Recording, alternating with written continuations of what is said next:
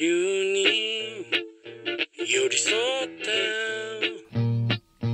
カープを巻かればまた Всем привет, это подкаст Мандай Карма. Мы продолжаем ехать по дороге жизни с периодичностью примерно раз в месяц. И сейчас на магистрале внимания подкаста аниме-сериал случайное такси, необычное такси или от такси никак не могут сайты, показывающие и рассказывающие об аниме, определиться, как же его лучше перевести. Путь будет состоять из нескольких остановок, где мы будем общаться с ценителями японской анимации. Напоминаю, что меня зовут Леша Филиппов, редактор сайта Кинотеатр.ру и постоянный автор искусства кино. Подкаст «Мандай Карма» содержит спойлеры, размышления и иногда шутки, чаще всего од, или странные, или случайные, или необычные. На всякий случай, если необычность названия сбивает вас с толку, вы еще не знаете, о чем пойдет речь, то это история о жизни и необыкновенных приключениях обычного таксиста по имени Адакава. Маленькая деталька в том, что он морж как и все создания, которые его окружают, такие антропоморфные животные. Что-то вроде, можно подумать, зверополиса, но на самом деле не совсем так, ни по стилю, ни по сюжету, ни по разрешению этой странной ситуации, которая начинается с того, что к одному таксисту в городе начинает обращаться по вопросам пропажи юной девушки. И, значит, первая остановка, тормозим, запускаем счетчик, на пассажирское кресло садится Сереж Сергеенко, ведущий редактор сайта Киберспорт. Привет, куда едем? Всем привет. Господи, ну ты вопрос, конечно, вот прям с порога задал. С толку сбить меня хочешь? Да.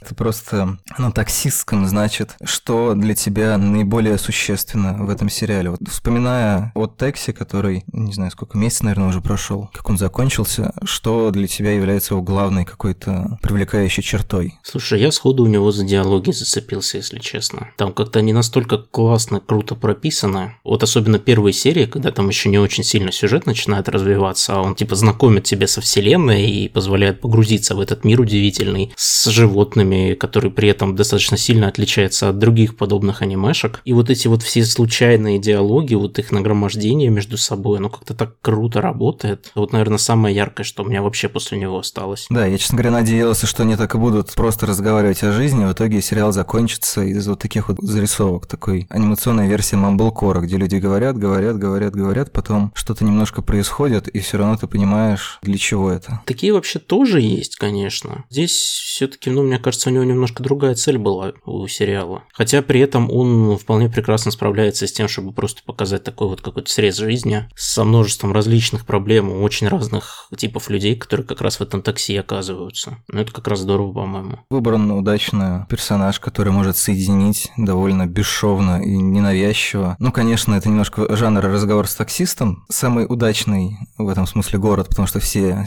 чем-то с ним делятся. Но, наверное, действительно профессия таксиста она позволяет много такого всего услышать о жизни. Помимо каких-то ироничных сценок по поводу того, как же завируситься в Твиттере, есть и много, мне кажется, скажем так, жизовых ситуаций, связанных там со здоровьем, с финансами и так далее. Вот у Адакава еще очень интересная черта, которая мне тоже так по-своему приглянулась. Он же очень остро испытывает такое вот одиночество в толпе. Угу. Несмотря на то, что он постоянно находится где-то там с людьми, как-то взаимодействует вынужденно, да, у него постоянно вокруг что-то происходит, какой-то движ, причем такой достаточно мощнейший. Он при этом находится как-то немножко в стороне от всего, сам по себе и верен себе и так далее. Он не может никому испытывать какой-то нормальной человеческой привязанности. Мне кажется, достаточно такая острая проблема в современном мире. Ну, еще он как будто опасается. Он не просто какой-то одинокий, недоверчивый, а, например, когда он начинает общаться с медсестрой Альпакой, в первую очередь вообще вот это ее желание, ну, как-то немножко больше присутствовать в его жизни, вызывает у него такую острую опаску, что вот, наверное, это с каким-то злым умыслом. Так, в принципе, и оказывается, но, как всегда в подобных сюжетах, все немножко сложнее. Это как бы такое одиночество самурая еще немножко. У таксиста нету цели, только маршрут построен, но любопытно, как, наверное, для западного зрителя выглядит, не буду прям раскрывать концовку, но это в какой-то степени выглядит как психотерапия. И это как будто бы делает сюжет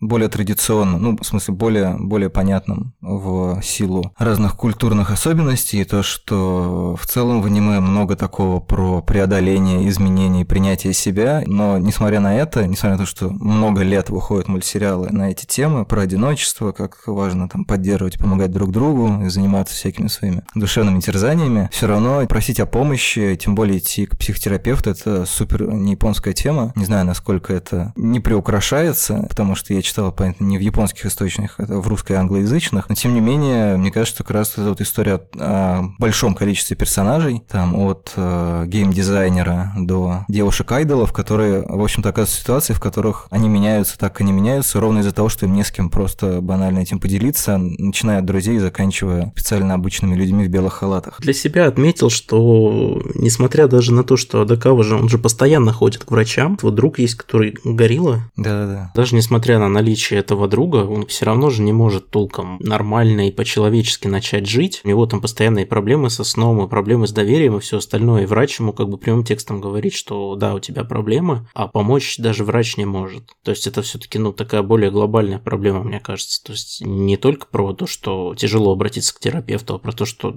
не всегда, к сожалению, даже это может помочь. Но просто он, по-моему, не, Что тоже интересно. не специалист по психологическим делам, поэтому ну, я думаю, что он общего профиля, то есть снимок сделать, еще что-то. Но он при этом все-таки прописывал лекарства, значит, он имеет какую-то ну, определенную, все-таки, короче, не тварь дрожащая, право имеет. Возможность, да. Ну, окей, я, честно говоря, не успел проресерчить вопрос японской медицины, потому что я искал историю простерки линии геймдизайнера, и действительно оказалось, что прям лет 60, что ли, или 40 в Японии очень большая мода на стерки, вот эта история про унификацию в школе. Опять же, да, вот типа не выделяться. Почему и в западном обществе так табуированы всякие болезни, которые незаметны, то есть ментальные, потому что они тебя каким-то образом выделяют. И вот э, интересно, что вот это вот невыделение, оно задано настолько, что типа, ну, это связано в первую очередь с финансовыми вопросами, чтобы ученики не различались в зависимости от достатка семьи, у них там униформы и так далее, и так далее. Но вот одна э, лазейка, стерка и все, это реально целая индустрия и способ самовыражения. Тоже, в общем, мне кажется, очень какая-то одинокая тема. Показать себя через предмет.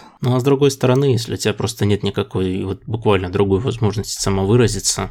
Ну да, но я говорю, что это как раз зажимает очень сильно. Ну тут, конечно, сложно, не знаю, я не так давно как раз размышлял на тему японской школы и всего остального. Мне кажется, что там, в принципе, достаточно сильно по-другому все, и поэтому говорить, конечно, отсюда о том, как оно там работает и как оно там видится, тяжело. Всегда слишком мало информации, потому что оно в любом случае, в большинстве случаев романтизируется, то, что доходит до нас. Все-таки большинство историй про школу так или иначе все равно делают взрослые, а они помнят это все в любом случае в несколько гротескном виде. Либо слишком хорошо, либо слишком плохо. Тем более, когда они вырастают, это уже немножко старая школа old school, потому что все быстро меняется, пускай и в мелочах. How do you do, fellow kids? Угу. Ну, кстати, про изменения мне очень нравится, что это, с одной стороны, довольно современная история, ну, там есть смартфоны, этот стиль диалогов ассоциируется у меня с Мамблкором, который тоже появился там где-то в конце 20-го, начале 21 века. А с другой стороны, это там э, есть и какая-то эстетика нуар, и все вспоминают там Тарантино в связи с тем, что диалоги, хотя мне кажется, что по какому-то темпу и стилю это не очень похоже на Тарантино, максимум вот дикобраз рифмоплет, может быть, мог бы быть где-то в его фильмах. Джармуш еще вспоминает, но очень-очень много таких ассоциаций с людьми, которые любят жанровое кино и интересуются, в частности, Японией в таком именно пересказе. Ну, в смысле, представляют нам какие-то вещи э, из японской культуры в качестве пересказа. К тому, что ты говорил, мы не можем нормально ставить картинку, потому что она вся как-то из третьих рук. И вот эти ассоциации, отчасти справедливые и, в общем-то, наверное, используемые для того, чтобы заманить, заставить людей это посмотреть, они как раз вот используют таких переводчиков, которые на самом деле похожи достаточно мало, но что-то общее, какой-то вайп есть. Были ли у тебя какие-то такие ассоциации из серии «Вынеси на постер»? Ты знаешь, я в какой-то момент сидел и вспоминал роман Дэвида Митчелла «Сон номер 9». Вспоминал я его во многом потому, что как раз ты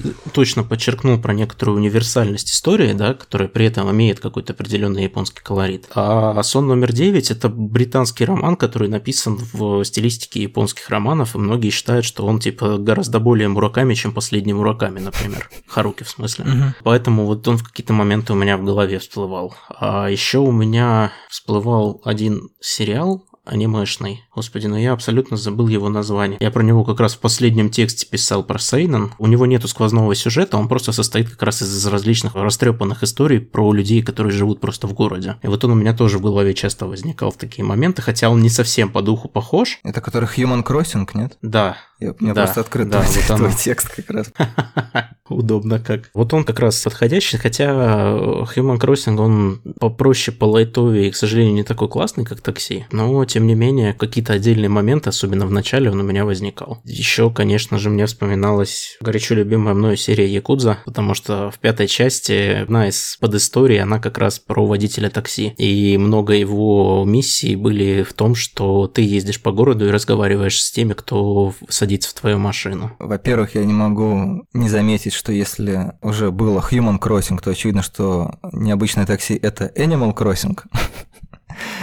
А во-вторых, Да. э, интересно, что действительно вот эта вот ассоциация с видеоиграми, я себе очень хорошо представляю, как от Такси мог бы стать чем-то типа более мирного GTA, условно говоря, ну если очень грубо. Или, может быть, э, лучше это было бы как-то реализовано при помощи механик Якудза, я просто никаким образом не соприкасался с ней, поэтому довольно смутно представляю, как это работает. Но это действительно какое-то ощущение немножко интерактивного мира, в котором, с одной стороны, конечно, все состоит из кат-сцен, но с другой как-то ну, вот эта вот карта точек ключевых и каких-то второстепенных все равно складывается, и есть ощущение, что ты этот город немного представляешь. И есть да, там ключевые герои, которые ну, являются персонажами, которым возможен какой-то диалог, какие-то побочные миссии и так далее. А в Якудзе там на самом деле очень толково и интересно реализованы эти миссии с такси, потому что они там нескольких типов есть, и в каких-то ты, например, должен быстро довести человека до интересующей его точки, но при этом в процессе ты все равно должен с ним разговаривать. Там, конечно, в таких вещах оно простенько сделано, тебе просто человек бросает какую-то фразу, и тебе предлагается несколько вариантов ответа, они прям по цветам подсвечены, потому что ты ведешь, и нет времени нормально отвлечься на то, чтобы выбрать правильный ответ. А есть именно чисто диалоговые миссии, где ты не управляешь машиной, а тебя просто как бы роликом, грубо говоря, показывают, как ведет твой персонаж тачку, А, а. ты именно в диалоге полноценно участвуешь, и полноценный сложный разговор идет, и тебе там предоставляется вариант ответов, там штук, штуки там то ли 3, то ли 4, я не помню точно, из которых ты должен желательно правильно выбрать, подстраиваясь под то, что тебе говорит твой клиент. И в зависимости от того, как ты поведешь с ним диалог, можно добиться чуть ли не все его мировоззрение вообще изменить в некоторых ситуациях. ого. Блин, я теперь хочу такую игру по сериалу. А мне, кстати, кажется, что есть какая-то, ну, естественно, не по от такси, но есть какая-то игра, в которой ты просто играешь за водителя такси и разговариваешь со своими клиентами. И, конечно же, не могу не упомянуть здесь, как бы раз уж зашла речь про игры, Волгалу. Это который Киберпанк Bartender Action, в которой ты не водитель такси, а ты бармен, и ты разговариваешь с посетителями бара. А, и там, по-моему, еще корги есть. Да, и там корги есть в том числе. Мне уже нравится эта игра, она даже, по-моему, у меня есть, как всегда, в куче неиспользованных игр. Так, ну с чем мы еще не сравнили такси? Когда мы обсуждали еще сериал до записи, задолго до записи, ты очень интересно рассказывал про звук, и э, я бы хотел попросить тебя, наверное, повторить и немножко дополнить, может быть, как-то эту Ну, а что там Историю? звук очень круто смикширован. да, да, да. Просто вот для меня это, наверное, было первое впечатление. Понимая, понятно, что есть Сэйю, которые очень запариваются по поводу того, как говорить. Вообще, это очень отдельная индустрия. Но тем не менее, есть все-таки сериалы, в которых к звуку подходят не то чтобы еще более педантично, но с каким-то подвывертом. И вот для меня вот эта кинематографичность звучания была, наверное, неосознанно важной, которую я сформулировал для себя, когда ты э, сказал, как там меняется звук. Там просто какое-то очень действительно такое педантичное внимание к звуку, на что я в какой-то момент прям, прям залип. Я, в принципе, достаточно много в этом мире воспринимаю на слух, потому что я по типу восприятия мира я аудиал. И визуалка для меня зачастую не так важна, как звук, а здесь тяжело пройти, на мой взгляд, мимо того, как этот сериал именно звучит. Ну, грубо говоря, тебе показывают там от лица Декава, как он сидит за рулем, и ему говорят сзади, и ты понимаешь, что говорят сзади. А потом камера переставляется таким образом, что теперь на него смотрят, грубо говоря, слева, и получается, что пассажир сидит справа, и звук будет раздаваться тоже справа. А в то время, как говорит Надакава, звук будет раздаваться слева. Или там какие-нибудь мелочи, вроде того, что звук, который исходит из машины, звучит как будто бы он действительно э, звучит за стеклом. То есть какие-то такие вот именно все-таки вещи, на которые многие просто забивают и не обращают на них внимания, потому что, ну, какая разница, все равно все и так все поймут. Но вот саунд-дизайн здесь просто какой-то невероятный, реально. Наверное, лучше в наушниках все-таки смотреть, потому что, ну, либо, не знаю, да, нормальной да. системой, потому что, конечно, теряется. Но я вот его в основном смотрел э, на компе, и у меня просто более-менее хорошие колонки, относительно неплохо разведенные, но это обычное стерео. Именно поэтому я и обратил внимание на то, что звук идет из разных каналов. Расположение колонок у меня на столе позволяет это услышать, но я в какой-то в тот момент, когда я понял, как это звучит, я, собственно, его по большей части стал в наушниках смотреть. Момент, когда из одной колонки идет звук, а второй нет, ты думаешь, что наверное, что-то сломалось. Ну, у меня, кстати, иногда бывает, что провод глючит, и бывает, что, да, просто звук, который должен идти из другого канала, он тупо не идет, потому что колонка сейчас не работает. Так, это саунд-дизайн или поломка? Мне кажется, мы много успели накидать. Что-то, я думаю, мы разгоним еще дальше. Если есть какой-то point, который тебе хотелось бы докрутить или добавить, можем тогда его на прощание вкинуть. Ну, единственное, что, наверное, я еще хотел бы добавить, что у сериала совершенно потрясающий саундтрек. Это вот уже не именно про качество звука и про микшинг, да, а именно про музыку, которая используется в этом сериале. Не знаю, тот же самый open опенинг, например, я периодически себе сейчас просто так включаю, потому что ну, он просто классный. Опенинг какой-то немножко в духе французского шансона, мне кажется, очень такой душевный. Ну, немного есть. Я еще причем перевод потом находил. Я сейчас, правда, не вспомню, что там именно было в деталях, но там тоже такой вот вайп, просто который очень хорошо накладывается на сериал вот с этим вот одиночеством в большом городе. Да, да, очень классно общем, не знаю, вот саундтрек там, ну, прям вау. Отдельно слушать с огромным удовольствием можно. И причем не только главная тема, там и музыка, которая в самом сериале звучит, она тоже очень даже неплохая. Я сейчас уже смутно помню, но вроде там были очень приятные. Я не помню, в смысле, как там были э, распределены темы, были у них конкретная привязка к локациям или просто к настроению. Но, там да. к настроению привязка в основном идет, то есть там есть более спокойные темы в спокойные моменты, в более такие экшеном это, конечно, не назовешь, потому что там как такового экшена в сериале нет. Но были моменты более напряженные, и там вступали такие достаточно жесткие биты, например. Тоже интересно звучит. Угу. Ну как там была погоня, даже, по-моему, две погони. ну, Берегись да, и формальные драки даже были, даже несколько, опять да, же. Да. Но но драки Сериал такие очень милые. в основном не про это. Ну, в смысле, э, драки, в которых нету вообще никакой удали молодецкой, они такие довольно. Ну, в общем, не будем. Э, в итоге не заспойлерил вам, мне кажется, ничего важного, что и хорошо. Ну, на удивление, да, кстати. Ты прям сделал дисклеймер про спойлеры и спойлеров не дал. Впереди еще несколько остановок, поэтому вдруг где-то с разворота прям тудун и скажет, а вы знаете, что Дакава вот, поэтому лучше всегда предупредить, чтобы человек знал, куда он лезет. А вы знаете, что Дакава не таксист? А! А, кстати, еще знаешь, какой очень... Ну, про это, конечно, наверное, Макс еще скажет, но все равно не могу не упомянуть, что Якудза Тапира озвучивает тот же Сейю, который озвучивает главного героя в сериале Якудза как раз. Да-да-да, он говорил уже. Во франшизе, в смысле. Но все таки э, есть сильная связь, мне кажется. Есть какое-то родство между ними. Вот, ну ладно, я-то оставлю на радио в своем такси приятную музыку из от такси, и мы едем дальше.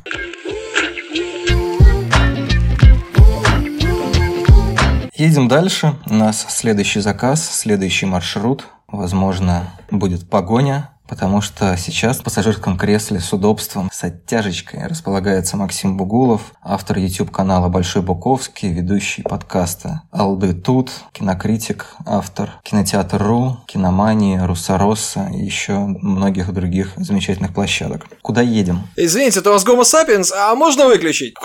Маршрут построен. Какую музыку вы хотите? А, вот, кстати, Поздно, я ставлю Алену Апину. Не знаю почему.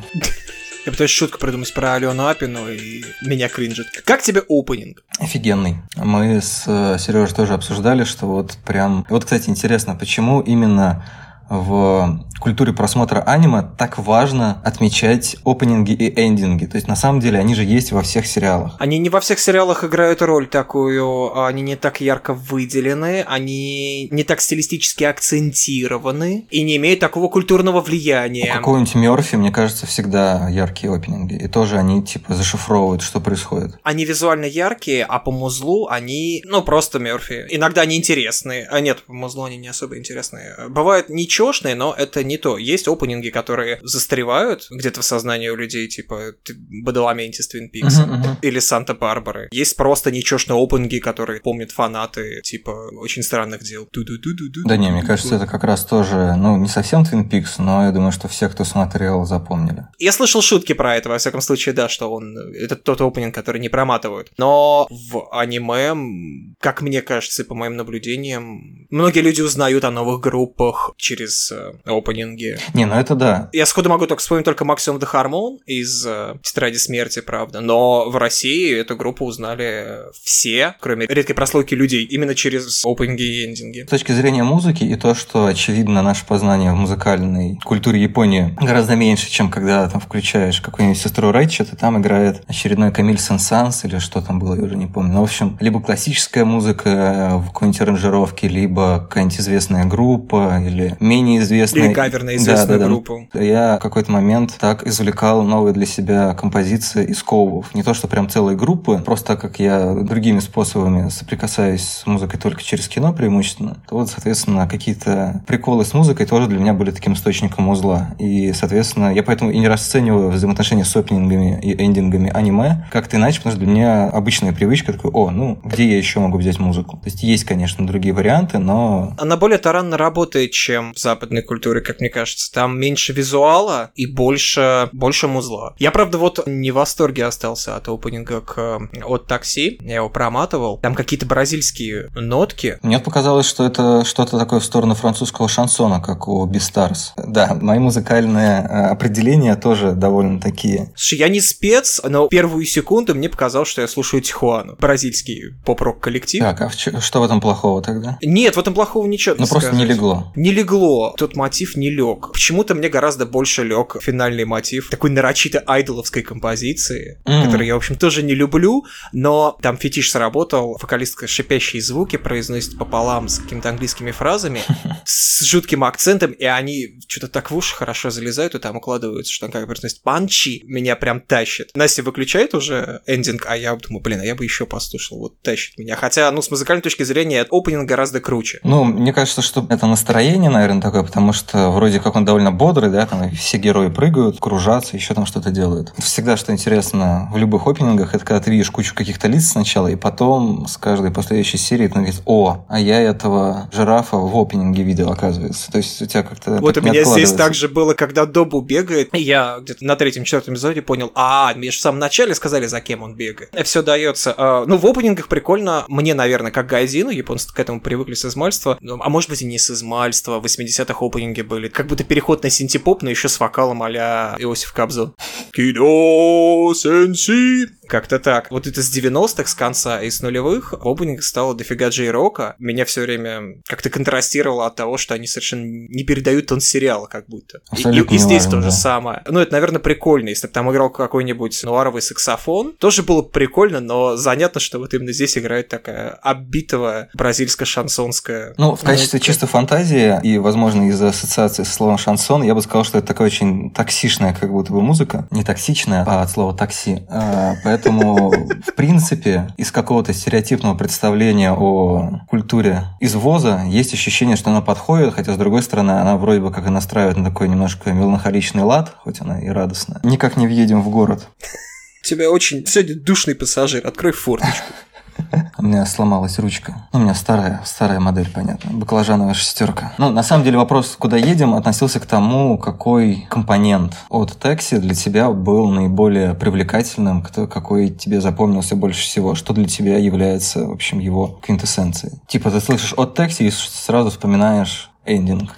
Вот под влиянием момента сейчас у меня перед глазами стоит... У меня стоит несколько вещей. Кабасава, который в сиденье такси всовывает свой мобильный. Он не всовывает, в смысле, раскладывает, но кладет всовывал там другой персонаж, а одновременно стоит там енот с гачей, улочки. Я не уверен, что у меня какая-то визуальная картинка в голове есть. Мне зашел как смесь, гибрид. Какое-то непроизносимое ощущение вот этих вещей, которыми он в меня впечатался. Оно вот у меня где-то в голове есть. Ну хорошо, какие это вещи, если пытаться вычленить? Это хорошо закрученный неонуар, столик икона, небольшим количеством slice of life с бешеной динамикой. Мне, честно говоря, очень нравится первая серия, где они просто много разговаривают, и кажется, что сюжет сейчас не будет практически двигаться. Я надеялся, что просто весь сезон будут показывать, как таксист возит людей, и потом сидит в питейном заведении, заседая со своим другом и обсуждает жизнь. Когда он начинает больше переходить в жанр. Ну, я не могу сказать, что делает его хуже, просто он становится как-то более такой собранный, более целеустремленный. А вот эта вот расслабленность мне как раз очень нравилась. Втиснут крут в него. Диалоги же остаются, даже когда сюжет уже на полную развивается, появляются как раз персонажи из Homo sapiens. Они себе спокойно ведут диалог. Ну, Slice of Life такой же, в общем, жанр, как и все остальное. Мне, кстати, нравится, что, в общем-то, линия этого комедийного дуэта она, в общем-то, супер по боку проходит от, от основного сюжета, то есть, несмотря на то, что они контактируют с другими персонажами, и даже с Адакавой, все равно кажется, что если их вынуть, можно очень аккуратно сократить количество линий, и существенно ничего не пострадает. То есть, вот эта вот история про арки, несмотря на то, что она у каждого есть, просто арка подразумевает, что вот ты как-то очень так строго, мне кажется, вписываешь персонажа, и либо он у тебя прям действующий, и он строго стоит на своем месте, и, у него, и ты прям видишь его эволюцию, она как-то подчеркивается, если он первый первостепенный или второстепенный персонаж. А тут, ну, в общем, между делом несколько сценок мы видим, как кабан-юморист нашел себе нового партнера для выступлений. И вот этот Сатоси, мальчик-жираф, появляется из ниоткуда. Недавно пересматривая какие-то скриншоты, я увидел, что на самом деле он там где-то в начале стоял на переходе, или в заставке он мелькает на переходе. Ну, то есть э, персонаж, который появляется как будто бы просто из ниоткуда, он где-то тоже все это время ходил по этим улицам. Он же еще склеивает все это дело. Аниме же стоит, у него есть несколько побочных продуктов, виде Твиттера. Я только не помню, кто его ведет. То ли вот этот вот э, Кабасава, который бегемотик, то ли кто-то еще. Но, короче, есть Твиттер и есть аудиодрама, который ведет мальчик-шираф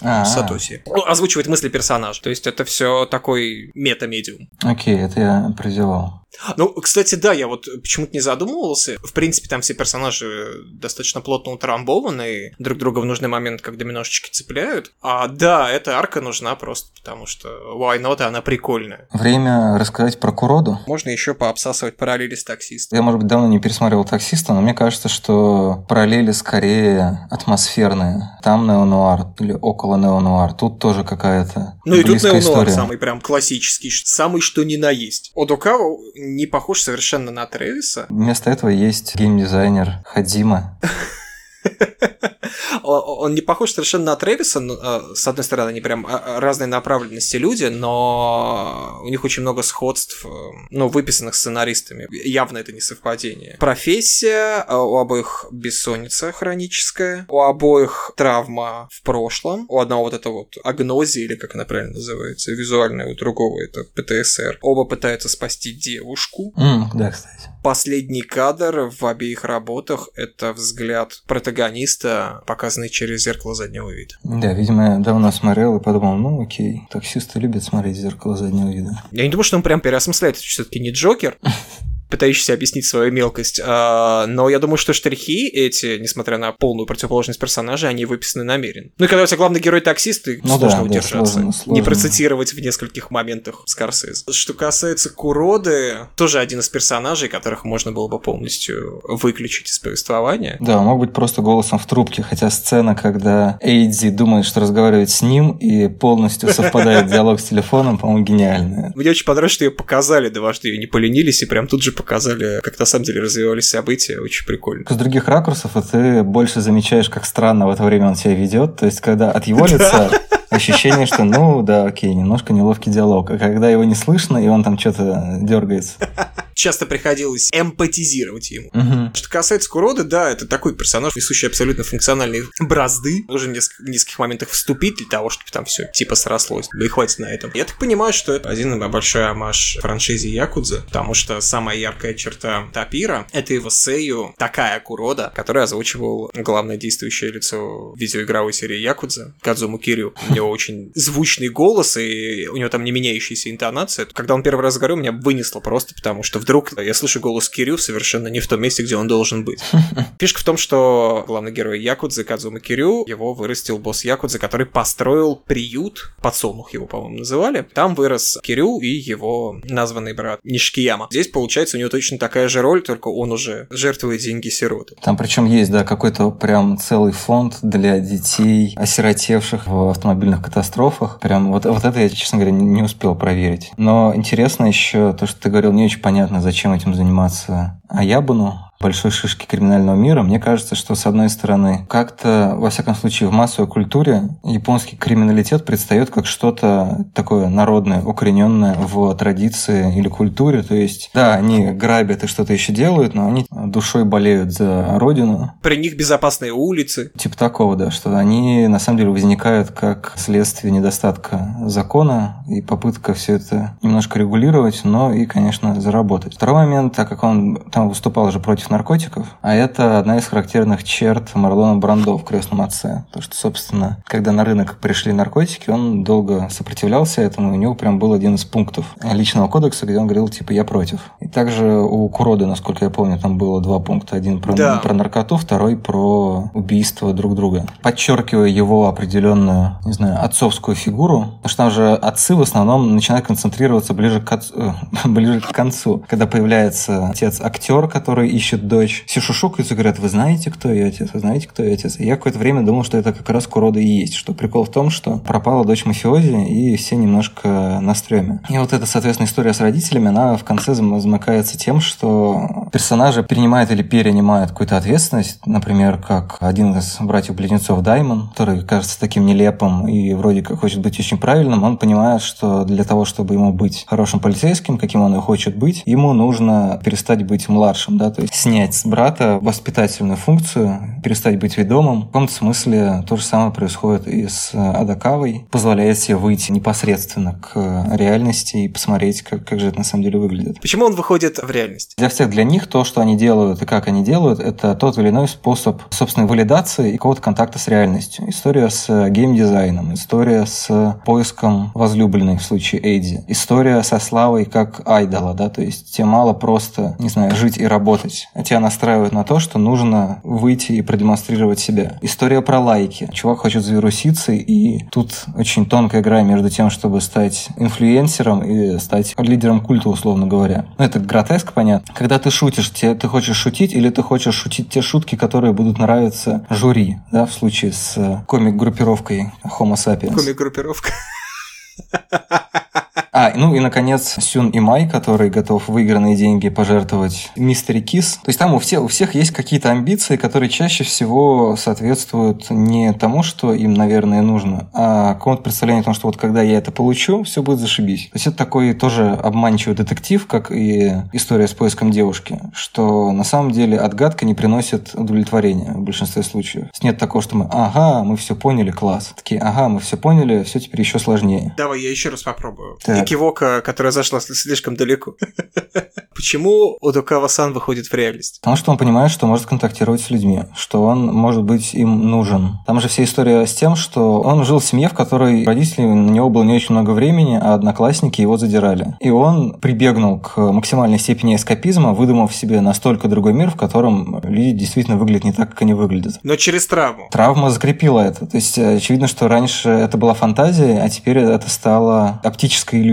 Теперь это стало диагнозом по МКБ, окей. Линия с Миха Сиракавой, она в большей степени про то, что он может быть интересен людям, а линия с Горики в том, что они могут за него беспокоиться, будучи, ну, ему, по сути, никем, ну, или приятелями. То, что он не очень как будто бы может оценить, для него это довольно функциональная какая-то вещь. Пришел на осмотр, тебе слово, ты два, тебе слово, ты два. Пассажир молчит, таксист молчит. Пассажир говорит, таксист говорит. Неохотно, но говорит. И он как будто в этом режиме ответного действия, определенного отзеркаливания, очень долго, собственно, и жил в некотором зеркальном мире. И потом, опять же, вследствие некоторого физического воздействия, но и подкрепленного заботой людей, которые вокруг него образовались, он оказывается готов к адаптации, к тому, чтобы увидеть мир, как он есть, и, может быть, наконец-то заснуть. Это просто интересный момент. Он э, жил в мире, в который его устраивает, и стал, и стал существом, которое его устраивает. То есть он жил хорошо, выглядел так, как ему хотелось, слушал то, что ему хотелось, он разговаривал. У него же определенная манера речи такая, нуарово-циничная и правдорубская. Слушай, но тем не менее он не мог спать. Проблема со сном – это как раз сигналы. Вот я, я просто пытаюсь разобраться. Я не уверен, что здесь э, настолько четкий антископистский месседж. А если он действительно таковой есть, то, ну, это очень сильно, сильно тянет сериал вниз. В принципе, любая направленность антископистская, она, ну, ущербна. Очевидно, что там есть параллели с вот этим чуваком, который очень сильно заигрался в игру. Понимаешь, эта история подана в окружении людей, которые стали жертвами собственных иллюзий. Его друг, который очень сильно верил в Тиндер и то, что если он там впишет большую сумму своих доходов, то он станет сразу любимым и счастливым. Девушки, которые идут к славе. Парень, который хотел лайков. Подожди, девушка-то она таки и пришла к славе. Так, и что выяснилось про нее? Что у нее все хорошо, сейчас она еще избавится от Атакавы, будет еще лучше. Да, но э, показано, что она чудовище. Подожди, она идет к своей цели. Аниме,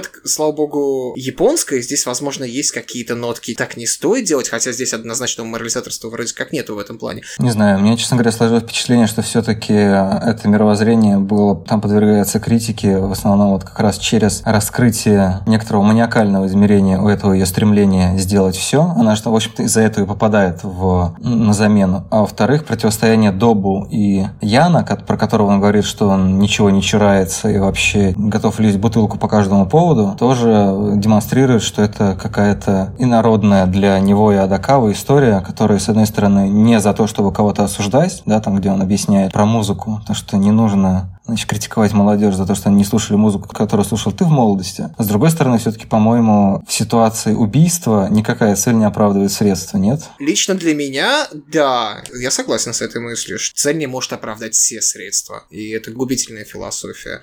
Однако считать, что сериал разоблачает ну, маниакальность возможная, фанатичность нет. Мне кажется, он до последнего держится вот этого нуарового корня, корня социального комментария. Он не, не всегда едкий. С этой кошкой, которая добивается своего, я не увидел там откровенной критики, я не увидел никаких а, обстоятельств и намеков на то, что у нее не получится. Из всей ситуации вы, выиграла она, даже и Май ничего не выиграл, хотя он виноват лишь в том, что поддерживал айдол-группу, а это... Даже Такеш Китана это не критиковал в куклах. У него был аналогичный сюжет. Но мне просто кажется, что если они используют интонацию нуара, то это все-таки подразумевается. Ну, хорошо, Адакава вылез из своего состояния, начал смотреть на мир по-настоящему, мог бы когда-то смотреть смотреть на Сиракаву, не отводя взгляд и не смущаясь, но только через пять минут он умрет. Где же здесь подушка из морали? Вот он вышел, видимо, не, не, а мне кажется, это клиф... мне кажется, что это клиффхенгер. Фишка же в том, что он знает ее, он все вспомнил. И нас как бы останавливают в моменте, когда говорят, опа, она знает, что он знает, но и он знает, что она знает. На этом взгляде мы такие, блин, что сейчас будет-то?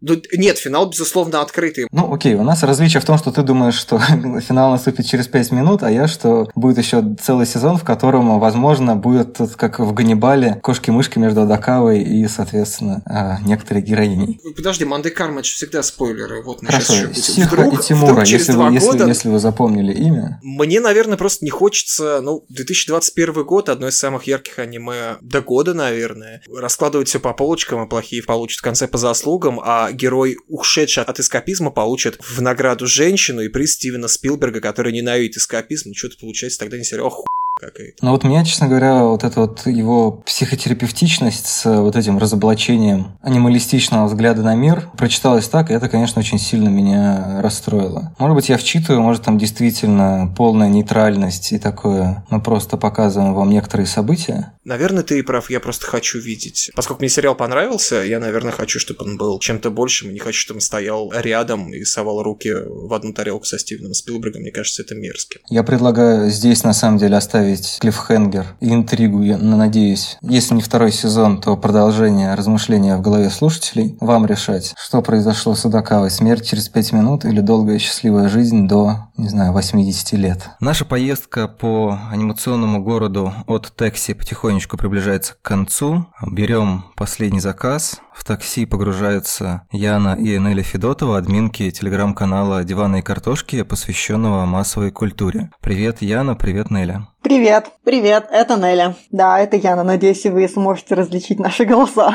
Ну, я думаю, что привыкнут. Как полицейские даймоны. Сначала они тоже почему-то их не могут различить, хотя, ну, понятно, что в мультфильме это гораздо очевиднее различие. Да-да-да. Я бы не сдала, начиная сразу. Моя лояльность к близнецу была бы больше, чем какие-то абстрактные понятия справедливости. Тут я, конечно, с ними не согласна. Хотел начать с классического вопроса этого выпуска. Куда едем? Который я сразу расшифрую. Что вообще вам в первую очередь вспоминается об этом сериале? Что вас зацепило настолько, что стало таким мини-синонимом от Текси? Не знаю, я бы сказала целостность. Там настолько все хорошо работает. Прямо хорошо хорошо складывается. И в финале, и вообще нет каких-то провисающих серий или провисающих линий, то, что там неинтересно. Угу. Все прям работает как машины, как вот э, это его верное такси, которое, несмотря на все там какие-то аварии и прочее, продолжает его вести. Это вот машина, которая работает очень слаженно. Да, это правда, прям очень четко все. Ну, я тоже согласна сценарию, мне кажется, первое, что приходит. Да, как бы анимация миленькая, зверюшки, как бы дизайн прикольный прикольный. Такой очень в духе последнего времени, где все больше и больше появляется аниме с такими пури наклонностями, с дизайнами в стиле животных, как Агрицука или Бистарс. Это все мило, но на самом деле самое важное это сценарий, и он написан лучше, чем многие игровые сериалы, которые снимают в Голливуде. Я давно не видела такого плотного, хорошо сконструированного сценария. Просто была в шоке. Это такое забытое чувство, когда ты просто смотришь серию за серией и не можешь оторваться, и тебе не надоедает, тебе не хочется поставить на паузу, тебе не приходит в момент просмотра какие-то мысли типа М, «это странно, почему это тут, да это высосано из пальца». Даже концовка при всей ее сопрано-лайк свойствах, открытости, скажем так, не вызывает раздражения, типа да они просто не могли придумать, что там в конце сделать, все в духе сериала и все логично, как бы это не противоречиво звучало, но как надо, как надо. Я первую минуту, наверное, побомбила, но потом поняла, что они пытались сделать. Меня, честно говоря, в концовке смущает две вещи. Первое то, что люди там не такие как-то интересно нарисованные, как животные. Ну, в общем, это, мне кажется, почти всегда так, потому что у животных более ярко выраженная физиогномика, чем обычные носы и рты. А второе, меня немножко подрастроило то, что это в итоге оказалось такой психотерапевтический нарратив, хотя, в общем-то, все побочные сюжетные линии, они к этому подводили. На мой взгляд, вот эта история с тем, что мальчик-таксист или дяденька-таксист стал человеком или оказался человеком. Ну, я не уверен, что многое бы поменялось, если бы они просто раскопали бы его вот это детское переживание от смерти родителей. То есть твист от этого становится более эффектным, более мощным, но я, честно говоря, пока mm-hmm. не уверен, насколько именно вот это вот разоблачение было необходимым. И если будет продолжение, я не очень понимаю, будет ли оно, как то они собираются работать с этой историей дальше. Я даже не считаю это твистом, то, что обнаруживается, что на самом деле просто видит всех как животных. На самом деле это все понимаешь где-то на середине, потому что это аниме требует внимательности, и ты вчитываешься во все реплики. Если вот смотреть внимательно, то примерно в середине ты начинаешь понимать, что происходит, хотя бы по репликам доктора, по репликам других персонажей. На том моменте, когда ты понимаешь, что у него, грубо говоря, есть суперсила узнавать людей по очертаниям, это уже понятно, что для других людей это просто тень человека, а для него это какое-то характерное животное. И на самом деле даже к концу просто начинаешь догадываться, кто убийца, но это вот опять же, насколько хороший сценарий, что даже зная все вот эти твисты, догадываясь, это не, нисколько не уменьшает удовольствие от просмотра, потому что ты думаешь, блин, вот если это знать, как все хорошо складывается, ты видишь ниточки, которые тянутся к этому секрету, даже не ниточка, как сказать, breadcrumbs, в общем, крошки хлеба, которые оставляет за собой вот эта история, по которому ты идешь, и ты видишь это все, куда это все ведет. А что указывало на убийц. Знаешь, когда они сидели, болтали, эти девочки, как только эта черная кошечка сказала, они сказали, что я была четвертой, и очень обидно, что мне чуть-чуть не хватило, я подумала, о, вот это мотив.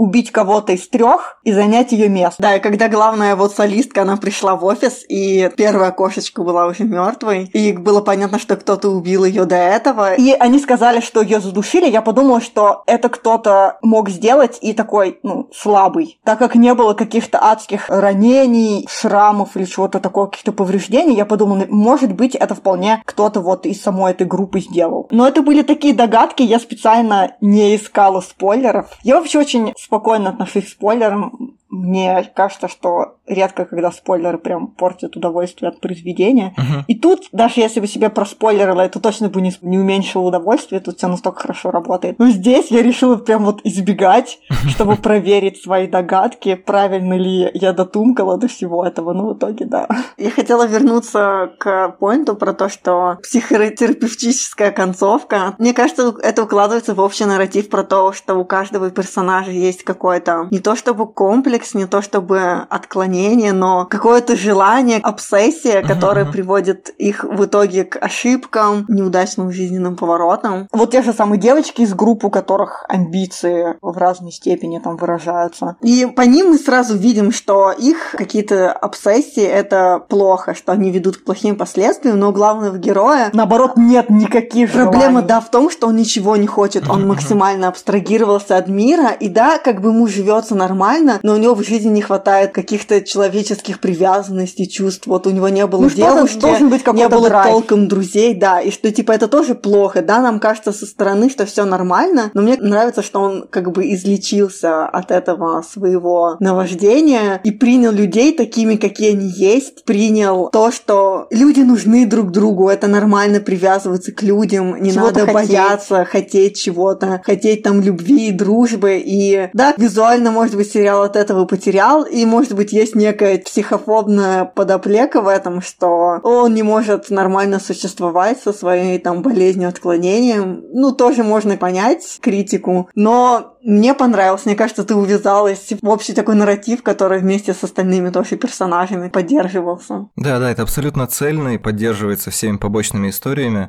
Я в какой-то момент отказался от попытки что-то предугадать. Я понимаю, что я смотрю все сюжеты даже с твистами, просто чаще всего даже не догадываясь, что будет дальше. То есть э, у меня в какой-то момент внутренний детектив, который у вас классно развит, и вот прям э, каждая реплика ведет к э, возможному, ну не то что просчитыванию, но ассоциации, ощущение, что вот это произойдет, это действительно происходит. И это действительно была классная деталь. Но вот у меня в какой-то момент этот просто механизм отключился, и я смотрю все прям как начисто, но я при этом комбинирую в голове, какие есть темы, и такой, ага, вот они все чего-то хотят. Это начинает их сводить с ума, и там один, значит, берется за пистолет, другая за удавку. Ну, еще не знаю, конечно, что он возьмет за удавку, но как-то вот именно тематически все это немножко Мгм, другой, мгм. другой метод. И это, с одной стороны, позволяет мне удивляться любой фигне, которая происходит. Не так, чтобы прям, вау, вот это Да, это хорошая Катя. Да, это тоже классно.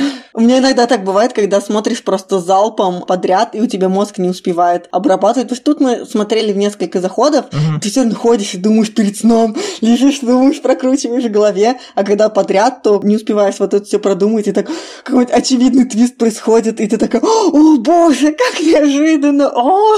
Да-да-да. Ну, мне, я, честно говоря, подозреваю, что да, действительно, вопрос в том, что много информации, и это просто инстинкт самосохранения, что в какой-то момент, когда мой мозг понял, ага, окей, чувак, ты много всякой хрени смотришь, давай я просто отключу тебе этот рубильник. Да, отдохни, отдохни. А насчет финала. А вот ты, может, не знал, параллельно с сериалом каждую серию на Ютубе выходил типа подкаст «Мальчик, школьник, жираф». Э, Не помню, как его зовут. Он типа радиолюбитель, и он поймал волну с э, жучка, которая находится в ручке. Может, кто-то внимательно смотрел и заметил, что в каких-то кадрах очень явно видно такая вот ручка с сердечком красным на конце. Она появляется у разных персонажей, она появляется в такси, у кого-то в офисе. Да, я заметила ручку, и она Я все ждала, когда это сыграет роль, чья это ручка. Может, это Да, какая-то... меня это очень сбило с толку, потому что сначала она была у главного героя в машине, потом она была одной из девочек из группы в руках, потом у их менеджера. И я просто весь сериал сидела и думала, что за гребаная ручка, зачем Оказывается, она? она связана с этим подкастом, и вот у кого в серии ручка, у того персонажа реплики включены в подкаст. А. Вот этот жираф слушает, дает послушать своим зрителям вот вырезки из жизни разных вот этих животных. К сожалению, там, я, насколько поняла, перевода нет и нет субтитров. Я полазила по Ютубу, там некоторые люди в комментах переводят. Ну, я как бы не могу ручаться за верность перевода. Ну да. И там, в общем, было два интересных момента. Первый момент это какая-то четвертая серия, когда ручка попала как раз этим девочкам из группы. И они сделали так, в качестве такого бондинга. Каждая из них написала свой большой секрет, секрет поменьше и ложь о себе. И они обменялись этими записками, прочитали так, что они все оказались в курсе секретов друг друга, как бы с соучастницами в какой-то Повязаны, степени. ага. Да. И там как раз было убийство, сокрытие трупа и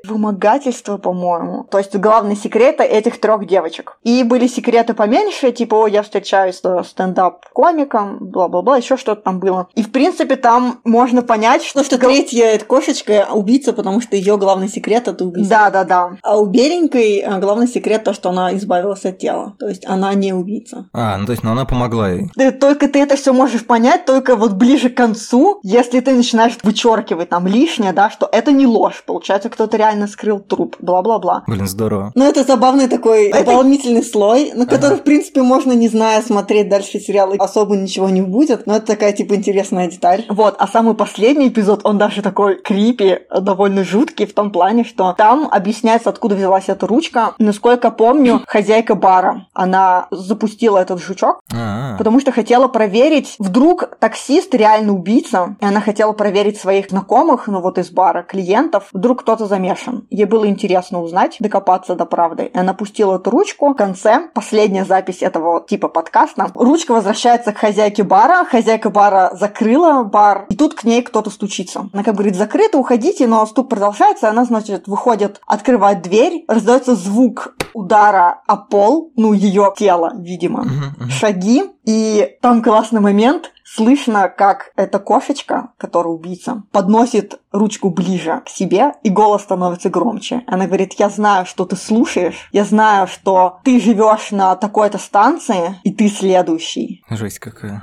И подразумевается, что она, возможно, убила хозяйку бара, она, возможно, убила этого школьника за то, что он слушал ее какие-то реплики, признания, что он мог услышать. Да, очень жутко. Я прям забоялась за главного героя, потому что видно, что эта девчонка, в общем, ни перед чем не остановится. Возможно, она, кстати, и с матерью заодно работает, потому что, мне кажется, там ее последний разговор по телефону, когда она... Она так просто своей мамке рассказывает, а я убила там свою ну, Она не прямо говорила, что убила, но возникает ощущение ну, разговора, что ну, мать в курсе, да. Но, опять же, мне не кажется, что это супер мрачная концовка сериала, потому что два раза за последнюю серию главный герой говорил, я понял, кого я вез, потом он сказал, мне нужно рассказать это полиции, и в самом конце он спал в своей машине, он проснулся, сказал, типа, ёщ, ну, мол, пошел, давай. Он не выглядел удивленным, когда эта девочка села к нему в машину, что наводит меня на мысль, что он специально дожидался ее. И, возможно, их И, возможно, да, он служит наживкой для полиции. Чтобы доказать ее Да, вину. чтобы доказать ее вину, чтобы ее там поймали с поличным или угу. что-то такое. Ну, вот у меня тоже, честно говоря, было ощущение, что он э, наконец-то вспомнил, кто она. Потому что видно, что он понял, кто она, и когда он смотрит вот в зеркало заднего вида, у него взгляд абсолютно такой знающий, мне кажется. Окей, да, если это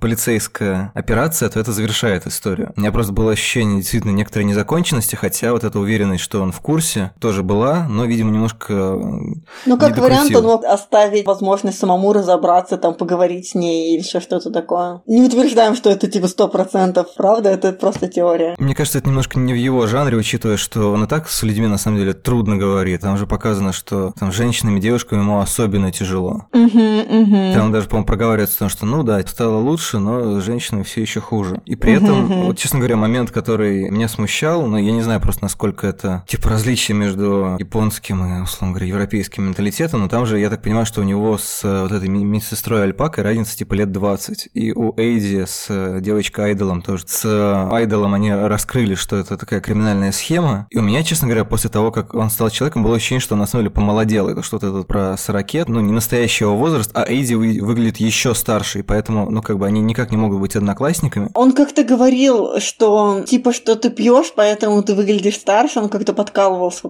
своего а. этого одноклассника, Макаку, по-моему. Может, я, конечно, путаю, но мне кажется, он не такой уж старый. Просто в нем дух старика, он такой уже устал от жизни, поэтому ощущается стариком. Мне тоже показалось, что он как будто помолодел, да. Вообще, кстати, вот интересно, насколько... Я думала, он будет более некрасивым, потому что он представляет себя моржом, и я как бы уже представляла, что у него будут там какие-то морщины, не знаю. Но он выглядит обычным, и мне кажется, много говорит о его самооценке, что он представляет себя таким старым, морщинистым, страшным моржом с клыками там, с Не, ну морж очень, очень красивый, давайте, ну как бы, Ну, ладно, я просто... С точки зрения моржей...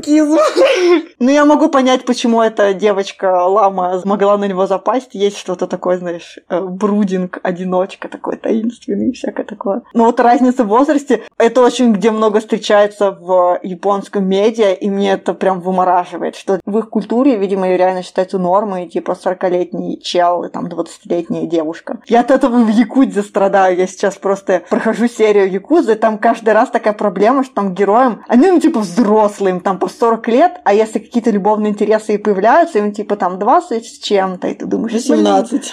Да, либо там вообще 18. И это просто крипи, не могу ничего поделать, но для меня это прям, эх, разница культуры прям такая чувствуется. Мы обсуждали что предыдущей поездке, так сказать, то, что там много чего-то от нуара, что создает ощущение узнаваемости, что, кажется, вот это ощущение близости, что, ну да, конечно, там есть много анимационной специфики, анимешной специфики, но тем не менее это все супер узнаваемое, около универсальное, там какие-то тропы есть и так далее, поэтому ты немножко на это настраиваешься, другие различия не так режут, а в этом ты такой думаешь, так, стоп, минутку, как, как так? С другой стороны, это, конечно, конечно, во многом, наверное, еще объясняется его эмоциональным, наверное, возрастом, то, что вот он себя таким образом не признает. И Морж, с одной стороны, объясняется тем, что он якобы просто его увидел в зоопарке, такой, о, Морж, классно. А с другой стороны, ну, Морж, он же такое ощущение, что он как-то немножко вжат в себя. То есть у него вот эти вот складки образуются от того, что он как будто бы пытается вжать голову в плечи. Пластика моржа, она такая, я имею в виду сейчас не а, живого моржа, в смысле моржа, как его изобразили, он кажется еще более зажатым. То есть он реально похож на такого немножко человечка, даже не лего, а, не знаю, лего дупло или игрушку фанка. Сплющенный, да. Он такой реально прям очень, очень все время в напряге, и понятно, почему он не спит, потому что ну, у него каждая мышца напряжена, он все время о чем-то думает, переживает, оценивает себя, ему как-то супер не хватает, ну, типа человека, наверное, прожившего столько же лет, сложнее также легкомысленно к этому отнестись, потому что Эйди вот как раз пример того, что его одиночество выжило настолько, что он выглядит типа в два раза старше Адакавы, и именно поэтому это рождает какие-то странные противоречия. Уже когда он был обезьяной, я думал, что он старший товарищ, потому что по Адакаве вообще непонятно, типа, сколько, что, чем, ну, у него как-то вот стерты очень многие признаки, и такое ощущение, что он сам не очень понимает. Очень сколько... нейтральный чувак. Да, как будто он сам не понимает, сколько времени прошло, и поэтому, с одной стороны, у него есть вот эта вот как бы мудрость о том, что он говорит, вот я как аутичный бармен из там голливудских фильмов. Да-да-да. Или он наезжает на Горики, который врач, говоря, что не надо, значит, мне тут говорить про тупую молодежь, и может действительно потому, что он э, сам не понимает, в каком соотношении с молодежью, и с одной стороны, это очень классный, мне кажется, тейк, который а, убирает... Да, он еще молодец, вступился за зумеров, молодец,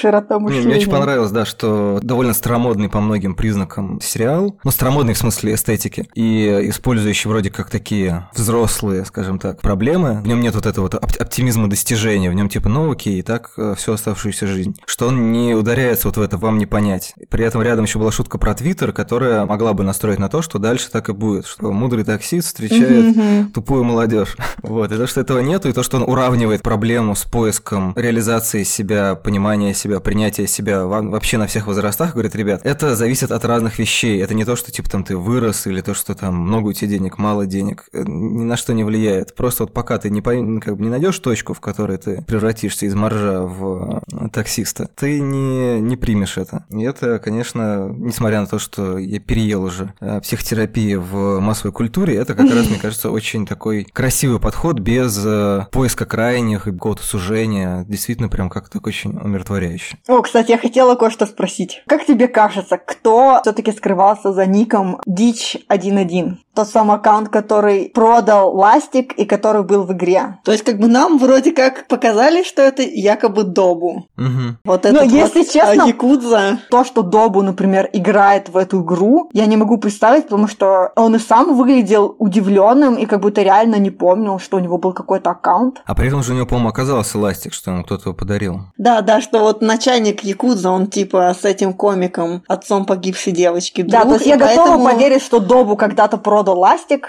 Ну, точнее, не продал, а типа разводил ну, да, на деньги. развел на деньги. Он же все-таки шпана.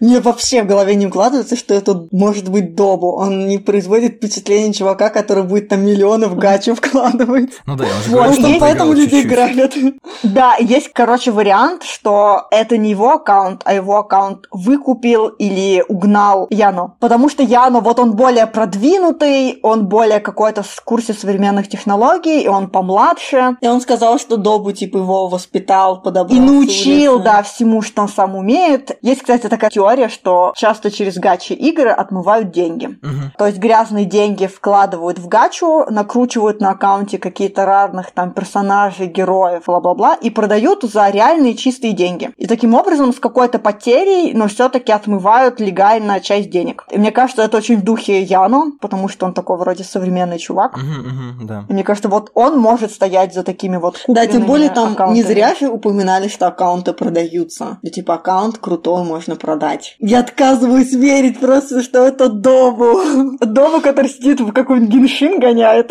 ну извините, мне так не кажется. Не, он же сказал, что он играл на пару дней, а потом забил, или как там, или типа была у него какая-то неделя, когда он немножко позаходил. Действительно не похоже. Мне кажется, что его начальник Тапир тоже вряд ли настолько продвинут. Да. Кстати, этого Тапира озвучивает тот же актер, который озвучивает главного героя в серии Якудза. Мне кажется, что его позвали Это специально. сознательно, потому что как раз у главного героя в Якудзе тоже главное правило не убивать людей. Как у этого Тапира. И, и он тоже в одной из частей шествовал над сиротами, у которых родители погибли. Это как будто они такие немножечко решили пошутить, такие, а давайте позовем актера озвучки из Якудзы.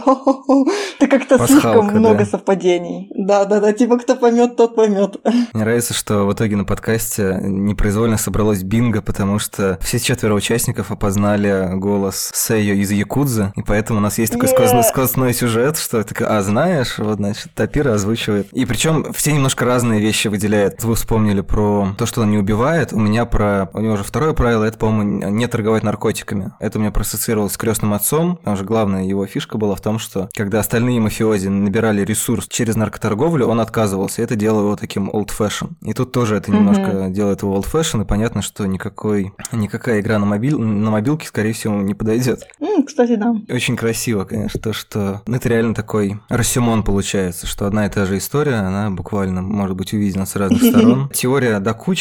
Яна действительно более подходящая на эту роль хитрюга, но мне показалось, что Белый Медведь, который, очевидно, относится к Добу с уважением, в теории мог бы взять его аккаунт, но с другой стороны, наверное, все таки такое массовое жульничество немножко не про него, потому что он скорее, сколько ему там, я не помню, он же еще какой-то молодой. Нет, а кстати, это же Белый Медведь по Твиттеру нашел пацаненка, который выиграл миллиард. Да-да-да. Он его отследил по фото, по геотегам. Мне это, кстати, тоже понравилось, что показали возможности интернета, как очень легко сдоксить человека, mm-hmm. буквально знает вид из вид его из окна, окна и все. И мне кажется, может быть, этот белый медведь тоже достаточно продвинут для того, чтобы угнать чей-то аккаунт. Да, например. угнать аккаунт Добу и отмывать оттуда деньги. Просто так он все время стоит, и его работа связана с тем, чтобы ждать. Я подумал, что, возможно, он mm-hmm, ему как-то mm-hmm, органично, mm-hmm. потому что Яна, да, у него есть телефон, но... Он там и в планшет тыкал вроде в Да, да, да, но он как-то, мне кажется, он слишком непоседлив просто для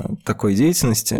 А это стоит, ждет, что делать, гачу тягать. Да, да, вот, может быть так. Мне кажется, вот та серия про эту видеоигру «Зоопарк» — это лучшая антиреклама этих гача-игр. Мне кажется, всем, кто играет сейчас в Геншин и вкачивает реальные деньги, нужно посмотреть этот эпизод. Господи, это такой напряженный эпизод, просто жесть. Я когда смотрела, это был стресс. Мне там еще очень нравится часть с ластиками. Я прям реально полез искать про индустрию ластиков и нашел, что там Я в детстве копила ластики. Я в школе тоже а, покупала разных форм ластики. Но я их не использовала, они просто лежали у меня на полке. У меня были в виде всяких фруктов, в виде пирожных. Короче, я понимаю обсессию этого персонажа. Я тоже копила ластики в школе. Вы говорили, что много всяких фанатских теорий прочитали. Я не знаю, сколько из них мы уже озвучили, но вот в качестве финального панча а может быть, какую-то самую классную или самую безумную расскажете? Ладно, не теория, а пасхалка. Есть клип отдельно на опенинг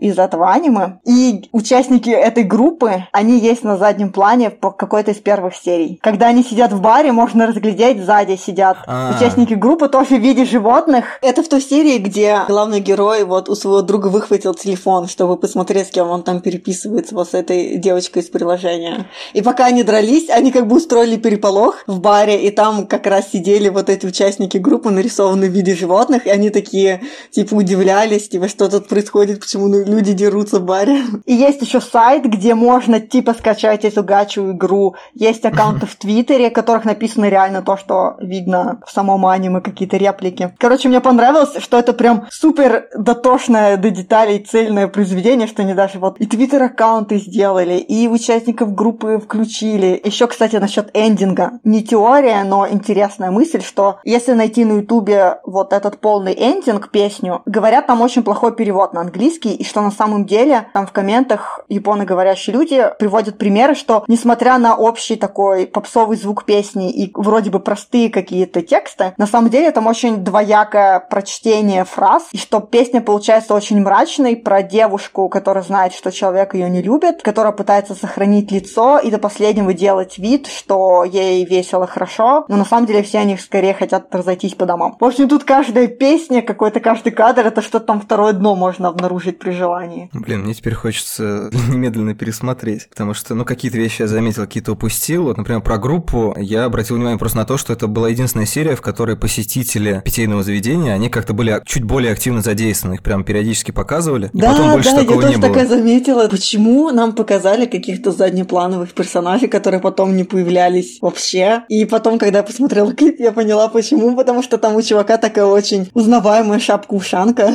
А. Я по ней узнала. Ну что, я надеюсь, что этот выпуск заставит всех, кто посмотрел от Текси, пересмотреть его немедля же. Тех, кто не смотрел, заинтересует посмотреть, потому что действительно не хочется разбрасываться громкими званиями типа «Лучшее аниме года», но как минимум одна из его чудесных жемчужин. Мы продолжаем путешествие. Всем пока. Пока. Пока.